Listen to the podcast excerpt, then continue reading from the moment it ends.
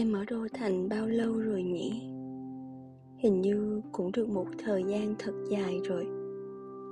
Lắm lúc mệt mỏi, Muốn bỏ tất cả đi một nơi thật xa. Rời khỏi phố thị ồn ả Đến một nơi thật yên bình Làm bạn với cây cỏ đất trời. Không có ồn ào náo nhiệt, Không có còi xe in ỏi, Không có những lần tắt đường Phải nhích từng bước chân. Không có những lần ầm ĩ quát tháo nhau Nghe đến nhức đầu nữa.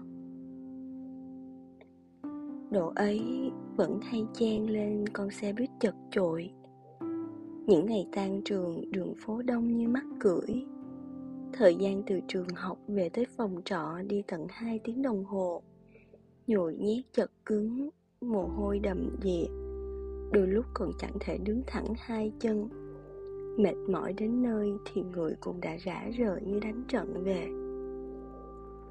Tệ nhất là khoảng thời gian ấy, Em còn bị say xe nữa. Em vẫn nhớ anh phụ xe hay ưu tiên cho em đứng ở phía trước một chút, Để em có thể cầm chắc tay vịn mà không bị ngã những lần xe thắng cấp.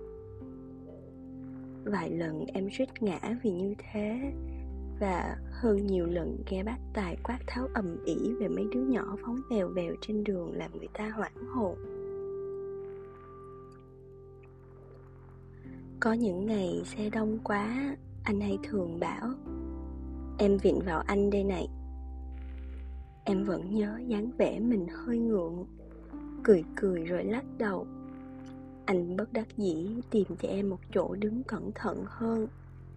Kỳ thật anh là phụ xe chu đáo nhất em từng gặp. Anh cao lớn, đứng chạm cả nóc xe. Em nhỏ xíu, Hồi ấy anh vẫn hay bảo em giống học sinh cấp 2 Mỗi độ thu về trời trở gió, Em hay mặc chiếc hoodie đen rộng thùng thình, Dài đến ngang đùi, Nhìn chẳng khác gì một cây nấm nhỏ biết đi cả. Lần đầu tiên em gặp anh Hình như là vào một ngày cuối hạ nắng vẫn còn xanh. Em chạy lên xe buýt Nhưng hết chỗ. Mấy vị trí thuận lợi đều có người đứng rồi Và em làm cả xe bật cười vì không với tới cái, cái tay cầm ở tít trên cao. Lúc đó em chỉ xấu hổ lúng túng Hai tay đỏ bừng. Anh còn treo Trông cưng thế Bác Tài lúc ấy còn quay lại bảo anh, Tìm chỗ cho con bé đứng không ngã bây giờ. Anh nhìn em cười, rồi nói một bạn nhường chỗ cho em đứng vào góc nhỏ để có thể ôm cái cột một cách an toàn, rồi lại yên tâm gật gù.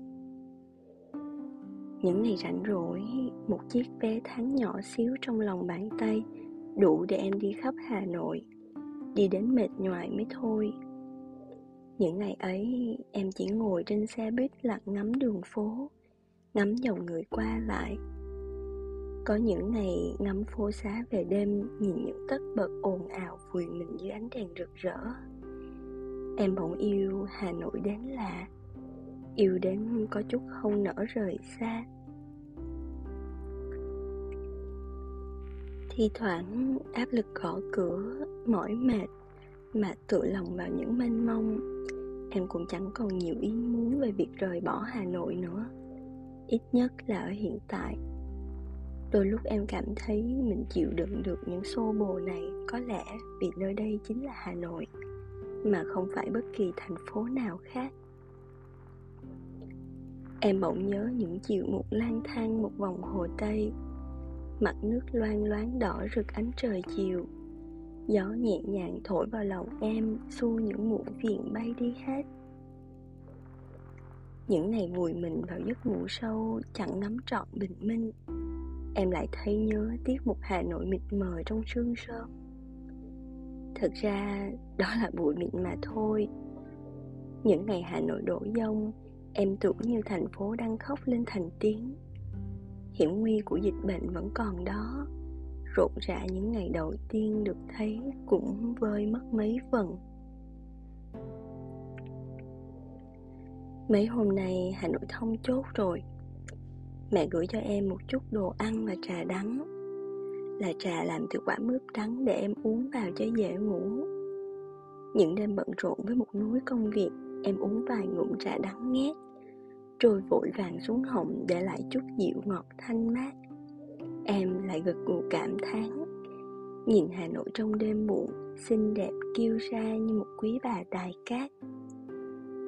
Hà nội đẹp thật đấy, mệt thật đấy, ồn ào thật đấy, nhưng mà cũng tuyệt vời thật đấy. Vì hà nội đã từng giữ mãi bóng dáng người em thương thương suốt cả một đời. Em thích hà nội vì có anh hay là trong anh có hà nội cũng chẳng còn quan trọng nữa. Chỉ cần hà nội vẫn ở đó, em có lẽ vẫn sẽ thương nhớ anh như những buổi đầu tiên mình gặp gỡ. Có anh, có em, có hà nội dịu êm bên đời chúng mình.